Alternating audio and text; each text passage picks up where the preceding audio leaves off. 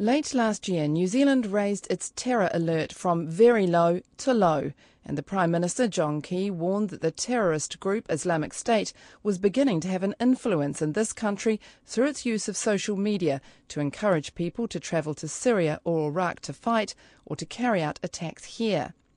But this Radio New Zealand Insight program asks, nearly six months on, how real is that threat?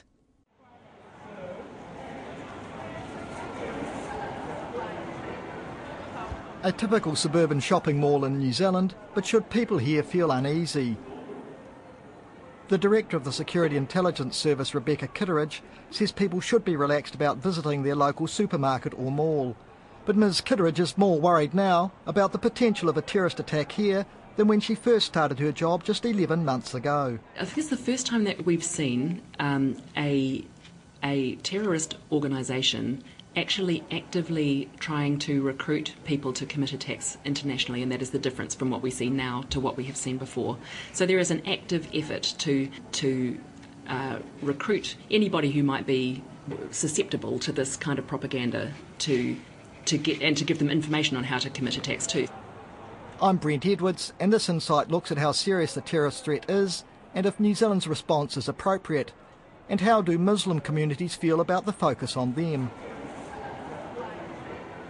I spoke to Rebecca Kitteridge at the SIS headquarters in Wellington. She had with her copies of the Islamic State magazine, Dabiq. When you look at these these magazines, they, there's there are several of them. Dabiq is the is from the so-called Islamic State, and and another one is called Inspired by Al Qaeda. They're promulgated through social media. Um, they're very slick productions, particularly Dabiq, and they are urging urging people in they're targeted at people in the West and they're urging them to commit attacks in their countries and also to come to uh, to fight with IS in the Middle East. And they have very disturbing images in them, including in this latest the latest edition, there is a, a, a really horrible um, article showing two children who are carrying guns, and one of whom has clearly just executed somebody whose dead body is lying at the bottom of the page, and the other one, a boy who looks to me to be maybe nine or ten, who has a gun in his hand, and there is a, a prisoner on his knees in front of him who's about to be executed. And this magazine is um, glorifying these children and saying that they are going to be the lions of tomorrow. Islamic State's use of social media is being credited with giving the organisation a wide reach into Western nations. Rebecca Kitteridge says not everyone, though, is attracted to its message. In my view, the people who are susceptible are not. They're not. They they've always got some factors about their personalities that, are, that mean that they are susceptible to this sort of thing. It's not your average person in the street. Young Muslims say they're not aware of Islamic State's social media campaign gaining any traction in New Zealand. Tayyaba Khan is the chief executive of the Changemakers Refugees Forum in Wellington. I know for a fact that through my work um, and through the work that I do with different organisations within the Muslim community, we are not aware of any such social media interaction that can be seen as threatening or concerning. And I also know that the few, the very, very few platforms that do exist in terms of social media interaction online for Kiwi Muslims um, they're, you know, they're well monitored, they're administered, um, and there are people who make sure that they engage people in a holistic and a positive way around dialogue to see and engage them in things that might seem like they are veering towards the extreme. The Auckland blogger Latifa Dowd agrees. No, I actually I haven't seen anything personally. That I don't. No, I don't think so. Um, no one talks, for instance, about their magazine Dabiq that they use as a uh, not that I've heard, actually, to be honest. In February, the Prime Minister John Key made a ministerial statement to Parliament in which he announced the government had decided to send troops to help train the Iraqi army in its fight against Islamic State. Mr Key justified the deployment by arguing New Zealanders were at risk from terrorist attacks, not just while they travel overseas, but at home as well. Speaker, last November I told New Zealanders ISIL had been successful in recruiting New Zealanders to the cause. Our government agencies have a watch list of between 35 and 40 people of concern in the foreign fighter context, and that remains the case. Unfortunately, an additional group requiring further investigation is growing in number. We have strengthened the ability of our intelligence agencies to deal with this and they are taking steps to add to their resources. We cannot be complacent as events in Sydney and Paris and Ottawa have underscored. Mr Key also referred to Islamic State's brutality as he taunted opposition parties over their reluctance to support sending troops to Iraq. I will not, will not stand by well, Jordanian pilots are burnt to death when kids execute soldiers, when people are out there being beheaded. I'm sorry, but this is the time to stand up and be counted.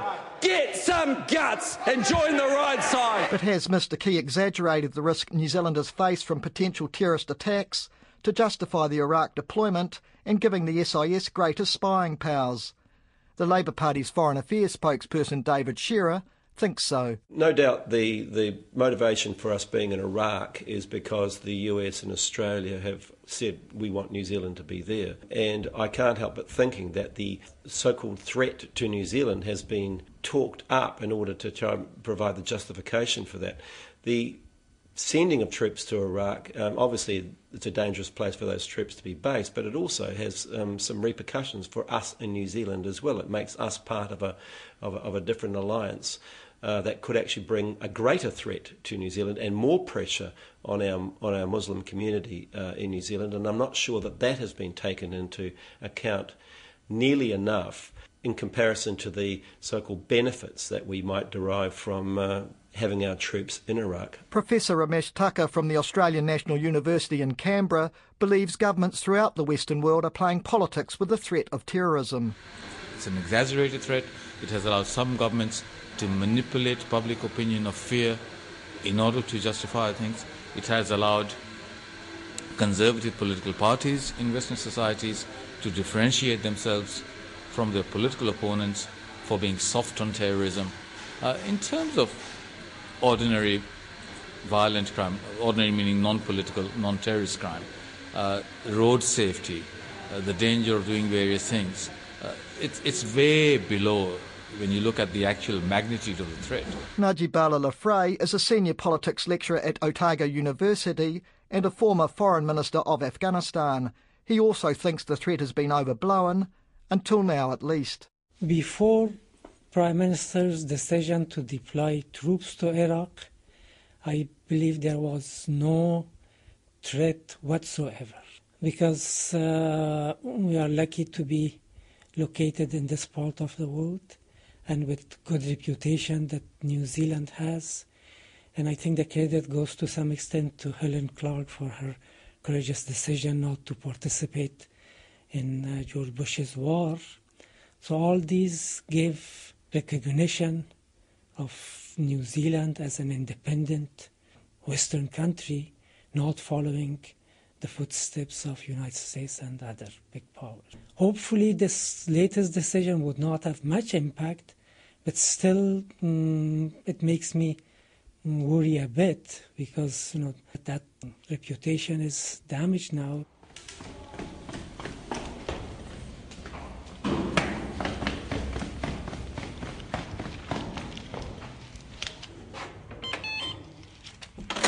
While New Zealand's threat level only moved from very low to low late last year, that has prompted tightened security at Parliament particularly since the attack on Canada's Parliament in Ottawa.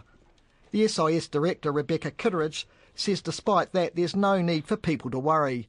And she says while the risk has grown, she's been careful not to make it seem worse than it actually is. I feel I can put my hand on my heart and say that we haven't been over kind of uh, dramatising the situation in New Zealand. Um, in fact, one of the uh, there was a cartoon that I saw when the national threat level was raised, which said that it had gone from na to yeah nah. I mean, it's you know, I, I think it's proportionate, um, and it is the threat level is actually assessed by an independent group of a multi-agency group, um, and it there's a methodology that goes with it, which is I think um, means that it is free from interference or, or being kind of massaged. I, I, think I've been pretty careful throughout not to try to exaggerate the issue in New Zealand. I've always said very consistently throughout that it is a very small group of people. Um, having said that, that very small group has increased in number over even the period of time that I have been in this job, but we're still within the 30 to 40 range um, on what's called the watch list. So, just who is on the watch list? There's no one particular um, group.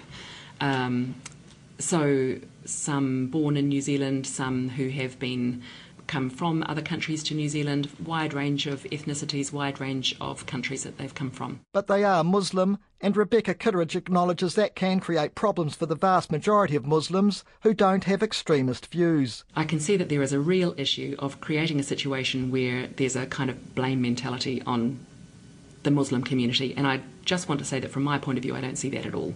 You are talking about propaganda that is coming from a group that clothes itself in Islamic rhetoric. No doubt about that. It is an Islamist, you know, extremist organisation, um, and that's how it portrays itself. Now, there would be many moderate Muslims who would say that that is not Islam from their point of view. And so, when I talk about Islamic State, I always kind of do it in inverted commas because I don't think they are a state, and I don't think they're Islamic either. Tayyaba Khan agrees. I know the Islamic State is, uh, unfortunately, has got Islamic in their title, uh, but uh, you know we are constantly seeing people who are being drawn to this particular cause, if it is that, um, who are not um, really looking at the faith in its entirety. And I think most of the Muslim leaders have come out and said that. Uh, they've clearly said that, look, um, what the Islamic State um, or ISIS represents isn't what the Islamic faith is.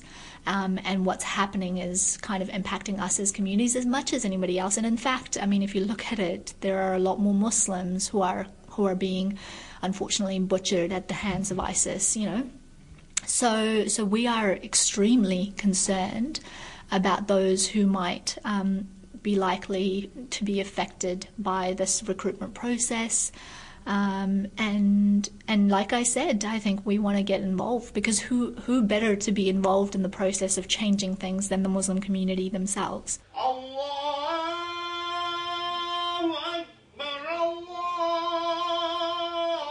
But Tayyaba Khan says the Muslim community does feel threatened by the government's terror response. Muslims are the centre point target of everything around um, war on terror uh, and post 9 11, uh, you know, policies and um, yeah so so absolutely and certainly since uh, since the legislation got passed last year uh, without the involvement of the Muslim community in terms of you know, our concerns and so forth, certainly people would feel a lot more under siege because they would feel unheard and they would feel like, well, you're bringing in laws, you're bringing in policies, you're telling me that a group of people have been identified who are potentially Muslims, but I don't know them.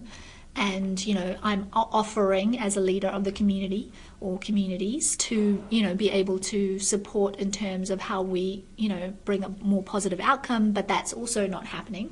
So definitely, I think feeling under siege is um, a predominant feeling within the community. The blogger Latifa Dowd says it's left New Zealand Muslims feeling misunderstood. We're here because we actually like it here, and a lot of them, like not all Kiwi Muslims are immigrants. You know, a lot of us were born here, and um, yeah, I just think that you know we're here to stay and this is our home and if we want to be part of the solution and I don't think that the solution is to make us feel like we're the target. Professor Thakur, the Australian academic, says governments have to approach the matter carefully. How do we avoid uh, instilling fear in particular groups, in this case obviously the Islamic community, that they are being unfairly targeted, that the police and intelligence services are abusing the powers they have given, been given in order to malign and to harass and to make life uncomfortable for them. I think that's a legitimate cause of concern. We need to make sure that doesn't happen, and that goes back to oversight and accountability for that. Rebecca Kitteridge says she's been very careful not to make the lives of ordinary Muslims in New Zealand any more difficult. We have somewhere between 40 and 60,000 Muslims in New Zealand who are quietly going about their lives productively contributing to our society, making our country a richer place, um, and um, bringing to this country, you know, many wonderful things. And so, I, I, you know, the fact that there is a very tiny group who who might be categorised as as Muslim who are interested. I mean, I think the most important thing to think about with these people is not what is their religion, but what are they doing? What is their, you know, what behaviours are they exhibiting that means that they are that they may be a terrorist. Um, risk to this country. But Muslims are being subjected to greater scrutiny, And Ms Kitteridge warns a small number of the 30 to 40 people on the SIS watch list are thinking about committing terrorist attacks here. I'm not interested in their religion, um, and I, am only interested in how they behave and the sort of rhetoric that they are espousing and the kinds of things that they are, um, activities that they seem to be, you know, undertaking. So, is it activity or, or is it mainly rhetoric that brings these people to your attention? It's both. It's both. So there is the, on that watch list, there are people who there's a range of different kind of reasons why people may be of um, of concern to us. It may be that they are um, that they are encouraging or inciting others. It could be that they are providing funding or they're facilitating travel for, for people who want to travel to um, Syria or to join Islamic State. Um, it could be that they are um, actively thinking about doing something within New Zealand, and we have those as well. The former Green Party MP Keith Locke is critical of the SIS's approach.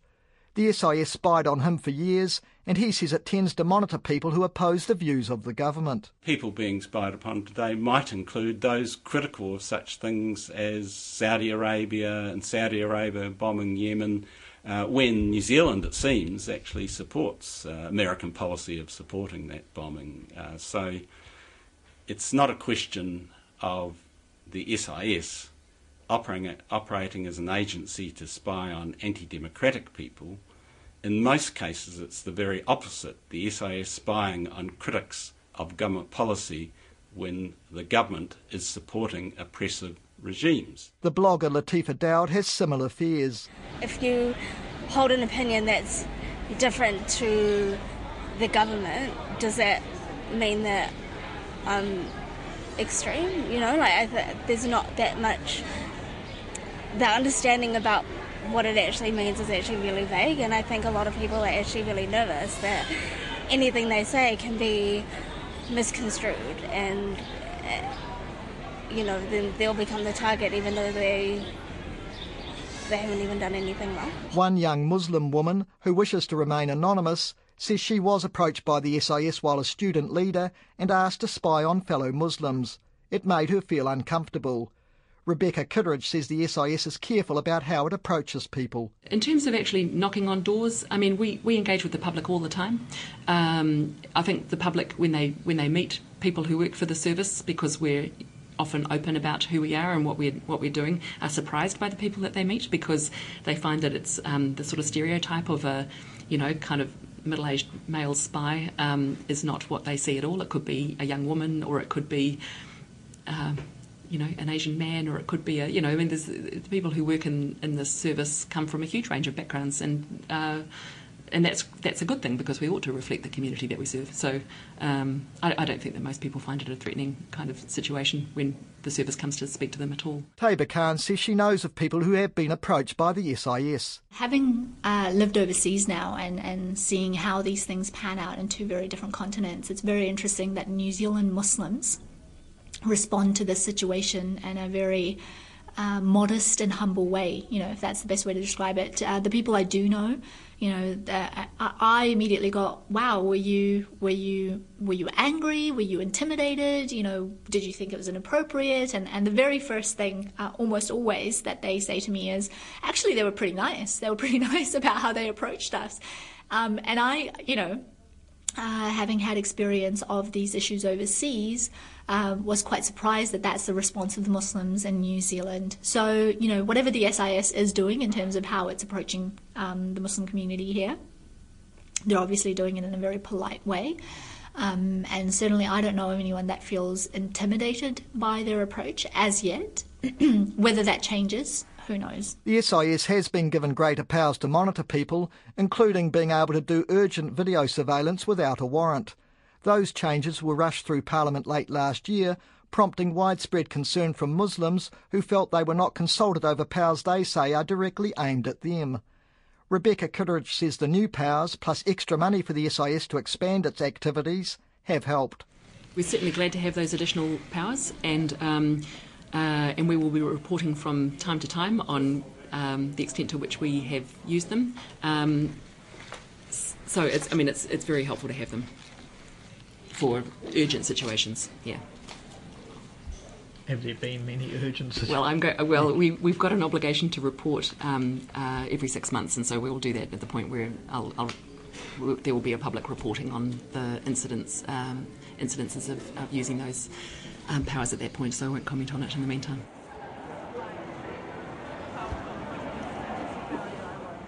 But will those new powers and sending troops to Iraq make New Zealanders safer as they go about their daily business?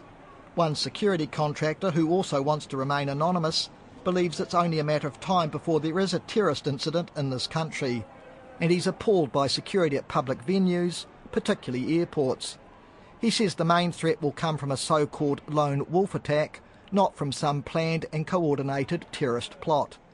No one can discount an incident of that nature, including Otago University lecturer Najibullah Lafraie. ISIS would not have a fertile ground in New Zealand the same way that they have in some other countries, but still, if they focus we cannot rule out the possibility of one isolated individual, either mm, because of something you know that happens, like that. Uh, if mm, some that the person had not filmed that incident, it would have gone unnoticed.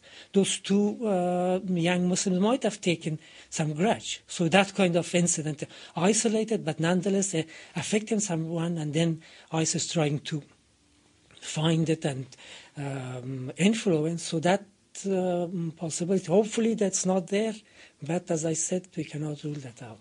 Yet, even the risk of that pales into insignificance compared with the other threats people face. Ramesh Thakur from the Australian National University says people have to keep the threat in perspective. Think of the attention that was given to the terrorist attack on Mumbai. Now, of course, it was a serious uh, incident, but as I said, in terms of people who are killed on the roads in India, and in India, it is, it is, pedestrians and cyclists who are killed much more than people in, in the cars, uh, or any other way you look at it. In terms of the real threats to people's safety and security, terrorism should rank way down in the scale. And the distribution of government attention and resources to combating the different threats to our security should be proportionate to the scale. But in fact, the word terrorism shoots up the priority and commands resources which is diverted uh, from other uh, sectors. So you take money away from a health sector and put it into this, more people are going to be killed as a result of that than anything else. Perhaps a community which might feel most at risk based on attacks in other Western nations is the Jewish community. A community spokesperson, David Cumin, says Jews do face greater threats now and steps have been taken to keep the community safe. In the end, the surveillance of the SIS, backed up by the police, and the security measures taken to counter any terrorist threat make up only a small part of the response needed to keep New Zealand safe and peaceful. At Parliament, Muslims are officially welcome to be part of the Wellington Abrahamic Council of Jews, Christians and Muslims. It's a symbolic and practical recognition that the three religions have as much in common that binds them together as differences which divide them. The chief executive of the Federation of Islamic Associations, Sultan Eusoff, is the Council's Muslim co-chair. We accept it formally is uh, delightful news for us. Uh, we, as you, as Dave has uh, told, three of us, three groups working together for the common good. Uh, whatever happens outside, we do not want to bring it here uh, Uh, in New Zealand, and uh, we have discussions and, uh, where appropriate, take necessary steps or actions to ensure that you know we maintain our peace and tranquility here in New Zealand. Yeah, well, that reference to peace and tranquility, because obviously at the moment the Muslim community perhaps feels under some stress given the focus on you know Islamic State and what that might mean. Is, is that well, that can be ha- happening anywhere if you if you if you ask me. But what I feel personally in New Zealand is that uh, we are feeling much more secure and uh, and and and uh, and, and uh, affirmed by the uh, uh, other communities here. So we are different, I think. Dave Moskovitz is the Jewish co-chair of the council and dismisses fears about Muslim extremism. You know, there are extremists in all of our religions, and there are also extremists outside of our religions. There are atheist extremists who are extremists for, for, for a, a wide variety of different causes. For us, the important thing is to work together in a positive way. Know that the vast number of adherents of our religions want the same things that we do. They want a peaceful world. They believe uh, that, that love will see us through. They believe in, in compassion and the golden rule that Sultan referred to earlier. The vast majority of people in our religions are completely aligned with those things. And yet it's the extremists uh, that take up most of the attention uh, in the media. It's up to each of us individually to work to counteract that. And for ourselves, as well as other adherents of our religions, as well as adherents of other religions, to show that we can work together in a very positive, uh, peaceful, and productive way. The Attorney General, Chris Finlayson, who also happens to be the Minister in charge of the SIS and the Government Communications Security Bureau, hosted the event. I think it's very important work. I was in Washington earlier this year at the White House uh, symposium on countering violent extremism, and this is exactly the sort of thing they were saying commentators and speakers were saying should be going on. Reach out to one another. Don't try and gloss over differences, as Paul Morris said, differences of theology. Of course, there are differences, but um, there's a lot that unites people as well, uh, and it's good to keep talking. Mr. Moskovitz says it's important that different religious communities try to get on with one another. I'm welcome whenever I go down to the mosque. I'm welcome with open arms.